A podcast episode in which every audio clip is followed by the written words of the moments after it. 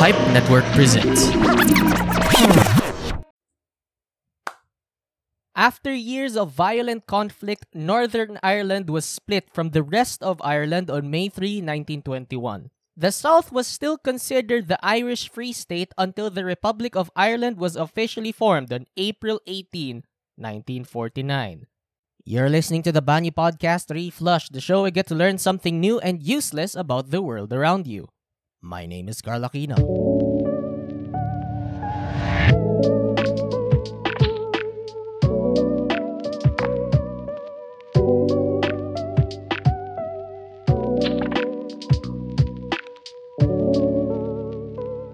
Welcome to episode 100 of the Banyu Podcast Reflushed. Holy Jesus, I cannot believe umabot na rin tayo sa wakas ng episode 100. I really, really cannot thank you enough for all the support you've given me throughout the years. And to celebrate this spectacular milestone, today we will be discussing a few examples from Irish folklore. Yeah, turns out they have a lot of weird and wacky things that's happening sa folklore nila. It's quite fascinating to say the least. Kasi most of it is actually a mixture of Irish paganism na may Christian influences. And you'll get to see this in a bit. So without any further ado, let's first begin the episode by discussing probably the most recognizable figure sa Irish folklore today. And that individual is St. Patrick. Yes, he's the most well-known patron saint of all of Ireland. Now, contrary to popular belief, hindi lang pala si St. Patrick yung kinoconsider na patron saint of Ireland. Turns out, there are actually three patron saints of Ireland na kilala today. Now, yung main sa kanilang tatlo, syempre si St. Patrick. But there's also St. Brigid and St. Columba. Pero yung pinaka-head honcho talaga, yung pinaka-kilala ay si St. Patrick. So, today we are going to be focusing on his exploits. Ngayon, itong si St. Patrick, hindi talaga siya Irish.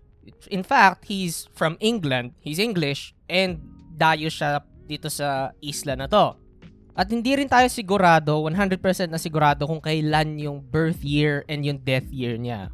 There are a lot of uncertainty and speculation regarding that part. However, we can we can be sure na he was already around the area, gumagalaw-galaw na siya during the 5th century. Itong si St. Patrick kasi, nanggaling siya sa isang mayamang pamilya na involved sa local politics nila and sa religion. In fact, yung tatay actually ni, ni St. Patrick, he became a Christian deacon in his life. Now, hearing this bit without any context whatsoever, may isip mo tuloy na itong si St. Patrick, he became a devout Christian dahil sa influence ng tatay niya sa kanya. Kasi, yun nga, he was a deacon in his life. But that's not actually the case. Because as it turns out, his dad became a deacon solely probably because nakaka-benefit siya sa mga tax incentives and not because he was a devout religious person himself. But that's neither here nor there. Nagbago ang lahat para sa kanya nung mga 16 years old na daw siya because apparently, during that time, inatake yung villa nila, yung estate nila ng mga Irish raiders and he was captured by them. And nilagay sa sa ship nila, he was sent off to Ireland and he became a slave. And he became a slave for about 6 years daw. He did a lot of shit para makasurvive. He tended the fields, pina pina animal husbandry siya, pinalinis siya ng bahay, lahat ng ginawa, lahat ginawa niya. And while he was there, he turned to religion para ma ano siya, ma-motivate siya na one day makakauwi ako. I have to put my faith in the Lord and I will be saved from this kind of torment. And fortunately for him, his prayers were answered kasi nung 22 years old siya, he managed to escape his slave master by boarding a ship and returning to England. Sure, he was briefly captured uh, soon after leaving but after that nakabalik na uli siya ng ano ng bahay nila. Now let's say for example, you're in St. Patrick's shoes. Kakauwi mo pa lang ng bahay mo sa England after 6 long and ungodly years as a slave. sure, traumatized ka. Matatraumatize ka sa pinagdaanan mo and you'll, you'll never want to go back there ever again. Hindi ganun na nangyari kay St. Patrick. Because apparently, pagka-uwing pagka-uwi niya, not, not immediately, but soon after he got back home, he began receiving visions. Allegedly. Doon sa mga revelations na to, sinabi sa kanya na kailangan niyang bumalik ng Ireland para maging isang misyonaryo at ipakalat ang magandang salita ng Panginoon. And he was so inspired by this revelation na binigay sa kanya that he immediately said yes. Pumayag siya, sabi niya, this is your will, God. I am your, ano, I am your servant. I shall be a minister for you. And I will spread the word of Christianity in that island. And that's what he did. So ang ginawa niya, he began learning more about theology. After a decade of studying, he finally became an ordained priest. So, nung naging priest na siya, doon lang siya bumalik ng Ireland para magsimula ng ano niya, pagmi-minister sa mga taong nakatira. Besides spreading the word of God, he also converted a lot of the native Irish people. Now, what's fascinating about this aspect of St. Patrick's life ay kasi he was really successful in what he was doing because he tried to incorporate some of the local practices and beliefs of the native Irish people into Christianity para mas madali nilang maintindihan yung mga tinuturo niya and mas maging familiar sila sa kung anong ginagawa ng Christianity. And that was a stark contrast dun sa standard operating procedure ng Catholic Church dati na instead of incorporating them, incorpor- incorporating the local practices into Christianity, they totally eradicate or replace the local belief systems ng mga ng mga taong pinupuntahan nila. Some examples ng ginawa ni St. Patrick ay nilagay niya yung symbol ng sun doon sa Christian cross. Now today, we know this as the Celtic cross. He did this because the sun is a very important figure in Irish belief systems ng mga panahon na yon. And by incorporating the sun into the Christian cross, parang pinagmumukha niya na God is the sun in our world and He is an amazing deity. Parang ganon. That's how I interpret it. Isa pang example ay yung pagsimula niya ng mga bonfire tuwing nagse-celebrate sila ng Easter. Because apparently, having bonfires and celebrating festivities with it has some deeply rooted pagan traditions and beliefs.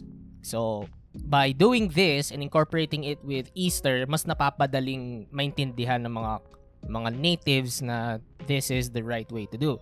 And lastly, yung sa, sa mga major na ginawa ni St. Patrick sa pag-incorporate ng local practices and belief systems into Christianity ay yung sa three-leaf clover. He was the guy who used the three-leaf clover to represent the Holy Trinity. So you kinda have to thank St. Patrick for instilling the idea that Ireland is synonymous to the three-leaf clover. Kaya yun, the more that he got local practices and beliefs integrated into Christianity, he became more and more popular with the Irish people. And despite all of this popularity and success, he was still under constant fear and danger of being martyred because he was English and the Irish people had a long history of hating the English, as we all know. Pero pinagpatuloy pa rin niya yung pagbe-minister niya. He, it got to the point that he was already converting Irish kings into the religion. His operation had become so big na nagkaroon din siya ng napakaraming mga disciples. And those disciples also ended up being Catholic saints too later on. Ngayon, after 40 years ng pagpipreach ng gospel sa mga tao and pag-travel all across Ireland, he wrote down the Confessio. Ito yung isang autobiographical work niya tungkol sa buhay niya, of course, because it's an autobiography. And after a lifetime of preaching the word of God, Saint Patrick died sometime between 460 and 493 AD. Now, the exact date is uncertain tulad dun sa birth year niya. But what's what's certain is that he had a very lasting legacy and impact sa religious beliefs ng Ireland. And apparently, not a lot of people know this, myself included. I only discovered this fact nung nagre-research na ako para sa episode na to. But apparently, St. Patrick was never officially canonized by the Catholic Church. Kasi para maging isa kang santo sa Catholic Church, maraming mga proseso ka munang pagdaanan, ang dami nilang gagawin munang research sa buhay mo at sa kung ano yung nagawa mo sa sa buhay mo at pagkatapos ng buhay mo bago ka nila makonsider na isang Catholic saint.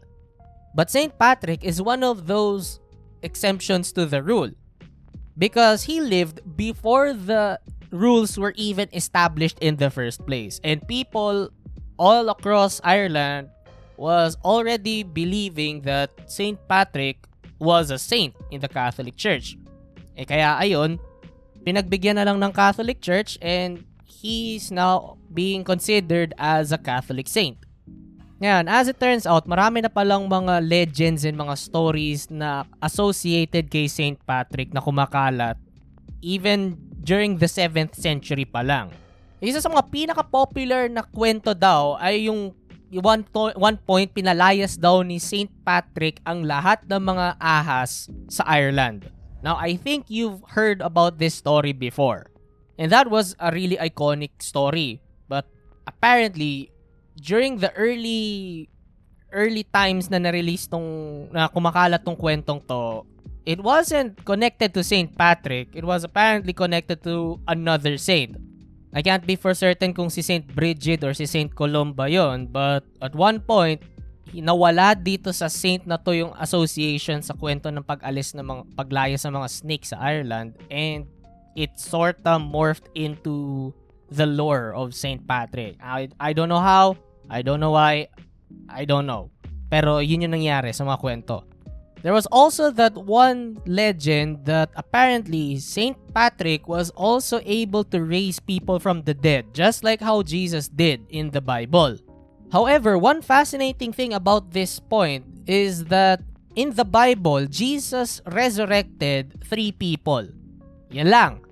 But in the stories about Saint Patrick, it's been said na the numbers have been debated but apparently yung max number of people daw na na-resurrect ni St. Patrick is around 33. That's right. He has more body count than Jesus ever did in the Bible. Oo, apparently, St. Patrick is 1,000% more successful in raising people from the dead than the Lord Almighty himself. Now, moving on. Another fascinating legend regarding St. Patrick is that at one time, he was tempted by Satan Lucifer the devil as well. So anong nangyari? He was going around his day, he was going in a pilgrimage, walking around Ireland, when all of the sudden, Satan Lucifer the devil tried to tempt him into forsaking the Lord.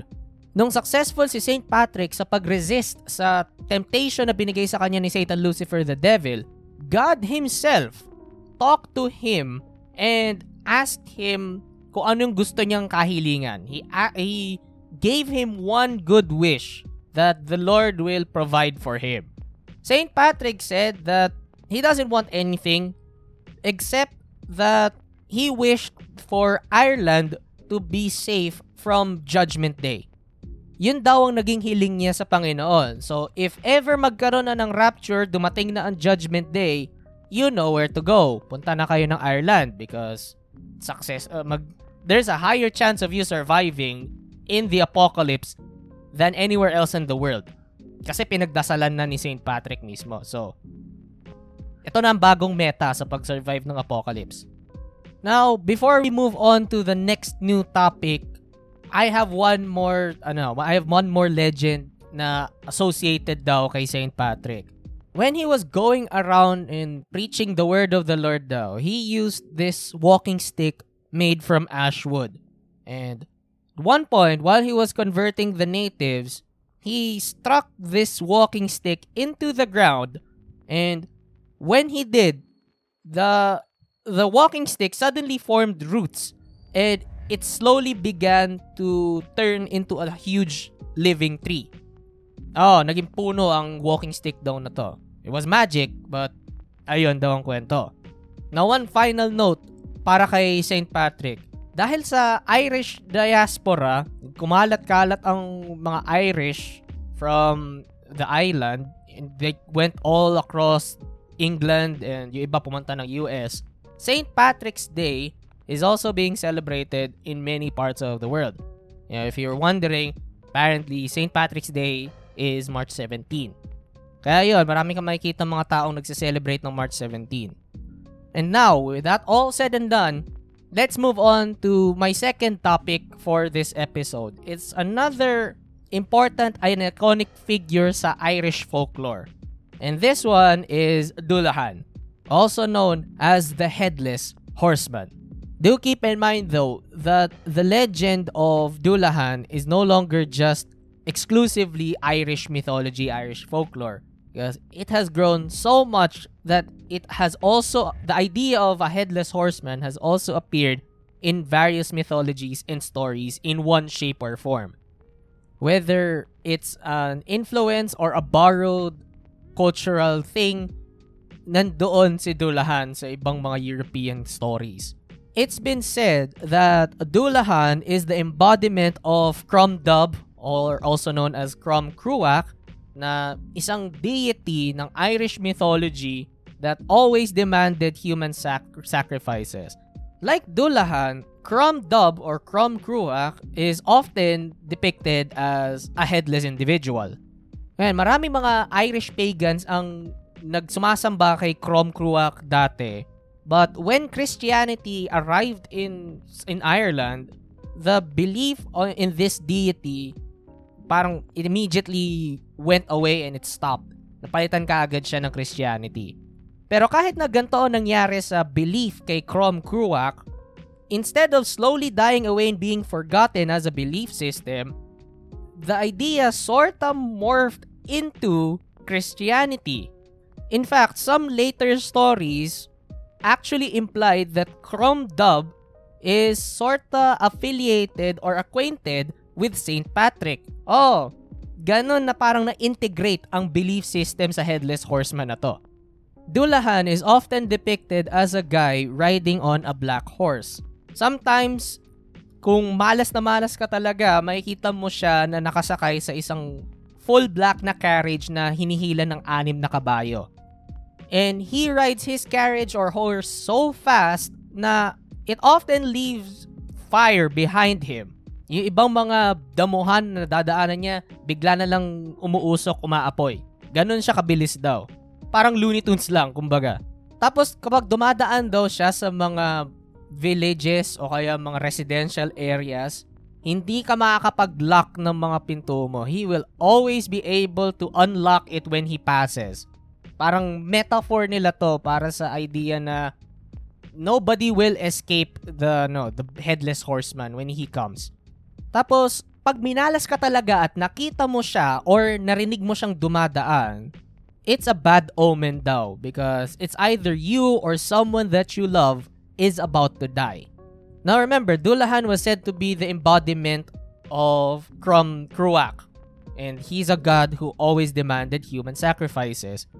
Dahil dito, he too, si Dullahan, he is often on his way to look for human sacrifices. And ang MO daw niya, he usually does this daw whenever there's a certain feast day happening. Why wait on specific feast days to do your dirty work? I don't know. Pero yun daw ang legend sa kanya. If ever na-encounter mo si Dulahan out in the open while you were still out at night, there's only one way for you to stop him from taking you and your soul and your head. And para mapigilan mo siya, you have to throw precious metals on the ground before him. Ewan ko kung anong properties ng gold and silver para tumigil si Dulahan sa paghabol sa iyo, but it will make him stop and he will immediately flee from your direction. Kaya nga marami mga tao dati ang palaging may daladalang gold and jewelry sa, kat- sa katawan nila as a form of protection from Dulahan. Ngayon, bakit pugot ang ulo ni Dulahan? Now, marami mga explanations ang in pinapakita. But apparently, isa sa mga pinakasikat na explanation ay itong si Dulahan, dati daw siyang isang sundalo na namatay sa digmaan. And as you may have guessed already, he got his head decapitated. And due to some magic stuff, he was resurrected by Crom Dub or Crom Kruak and now roams around in search of his head and as an embodiment and a harbinger for the deity. There's also the idea kasi na some Celts believe that a human's soul is not in his heart but apparently it's located dun sa ulo ng tao. Now, if a fallen warrior was ano, was really formidable and he was strong, pag namatay siya, his head was being taken from the corpse. And ayun, matindi ang emphasis nila pagdating sa ulo ng mga tao. And now we come to the point kung sa pag-uusapan natin ng ilan sa mga kwento regarding sa Dulahan na to.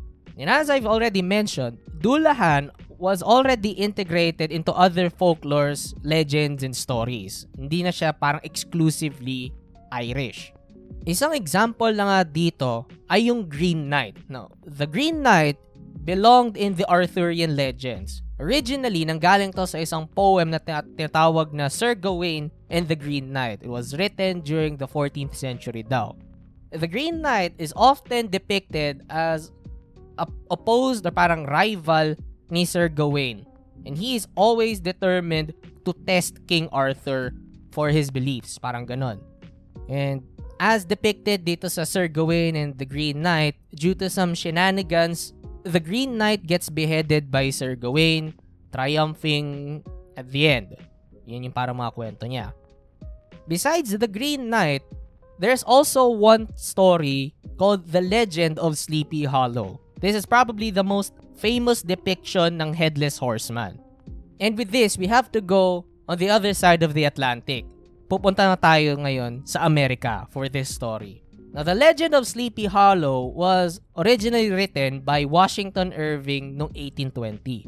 Now, the headless horseman in this story is depicted as the ghost of a Hessian soldier. If you're not aware kung ano mga Hessians, Hessians are these German mercenaries na nag-ooperate during the American Revolution. They were hired by the British to help them defeat the Americans during their war. Now, the only goal of the Headless Horseman in this story is to scare the protagonist na si Ichabod Crane into leaving Sleepy Hollow for good.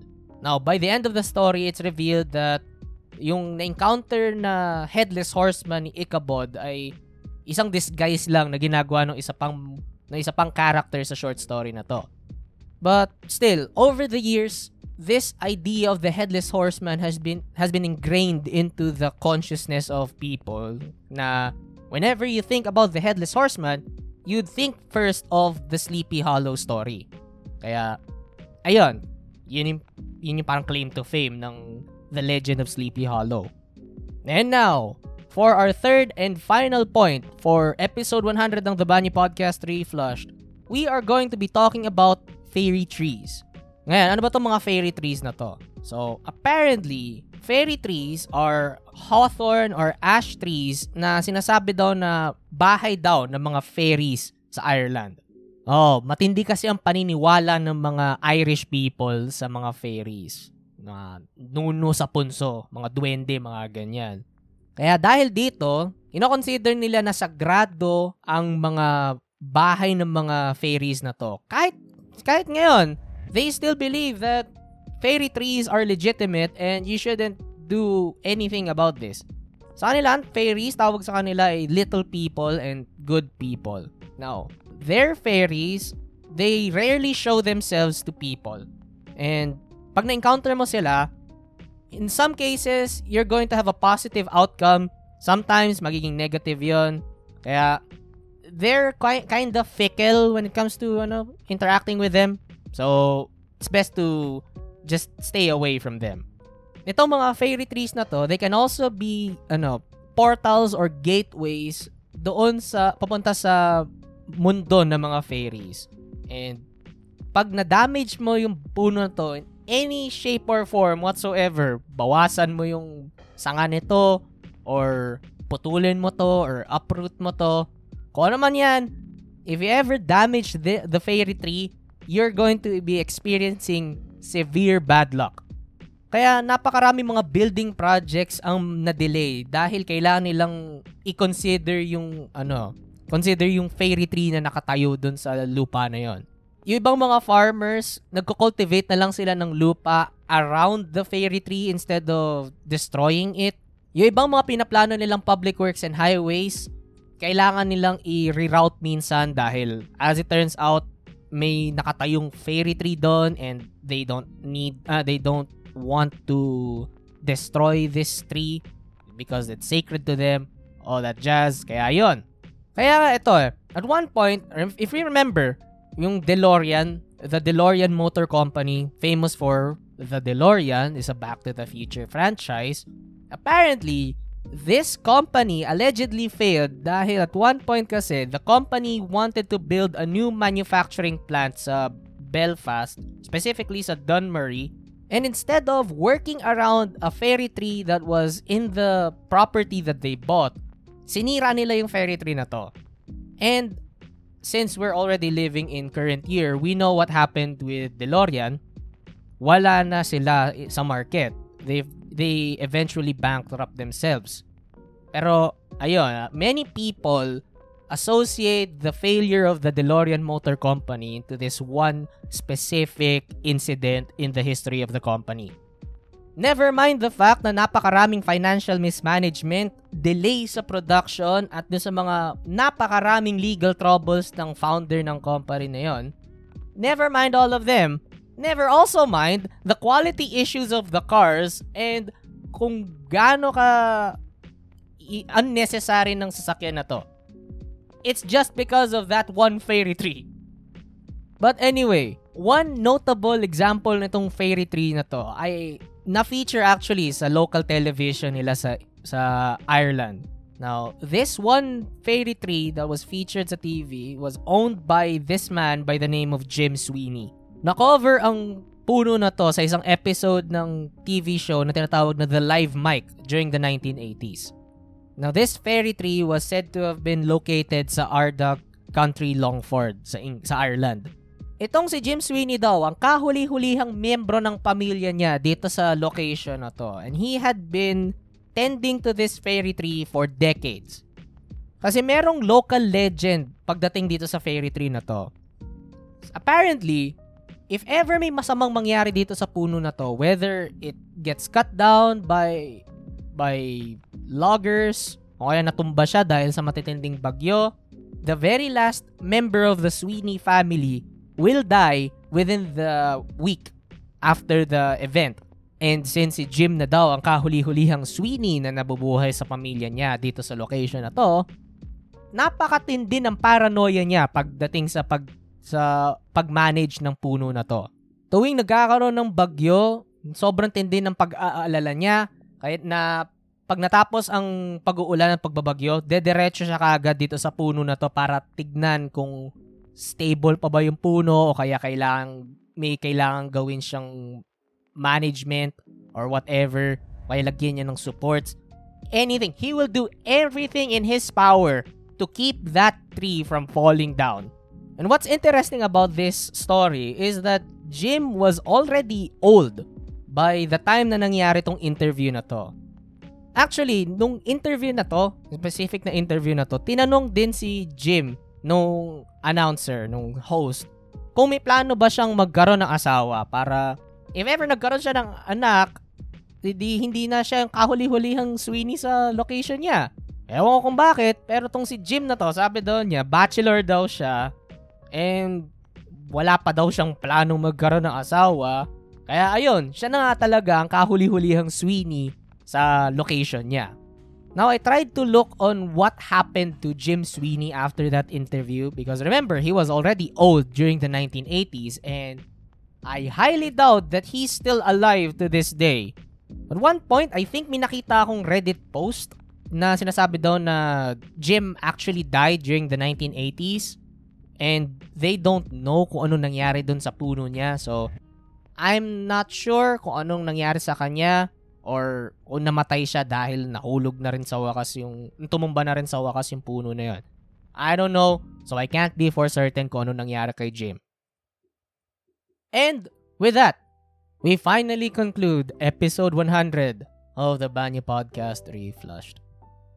Finally, after all this time, we have come to this, ano, we have come to this milestone. Once again, if you're still listening, thank you very much for sticking around and listening to me rant and ramble about useless trivia that you may or may not even be ano, be interested in. Kung nagustuhan mo ang episode na to, you know what to do. Please like, share, rate, and subscribe to the podcast. Please follow us on our Facebook, Instagram, and threads at Stories and Podcasts. Kung may idea kayo or topic na gusto niyo cover ko para sa isang future episode, please message me on the page or you can email us at storiesandpodcasts at gmail.com. If you want to support the show, you could consider donating via Gcash, PayPal, or Coffee. The links are in the description down below.